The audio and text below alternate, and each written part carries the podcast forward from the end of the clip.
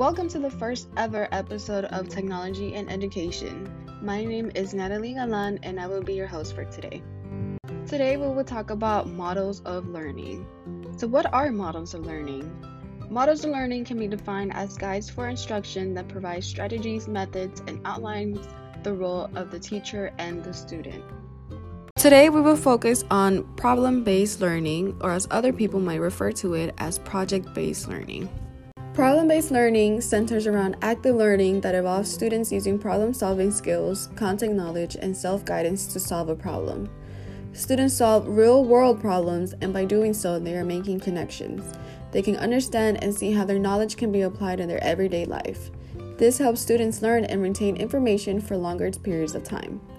As a group, the students will work together to form a hypothesis, research, and question their findings to help solve the problems.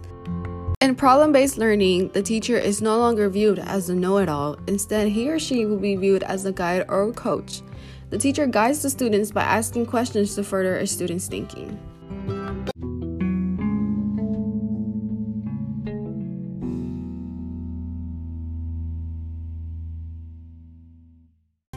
As a future teacher, I can see myself incorporating this model of learning.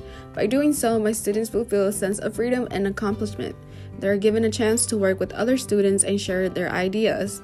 When they see the end results, they will gain a sense of accomplishment in knowing that they did it all themselves.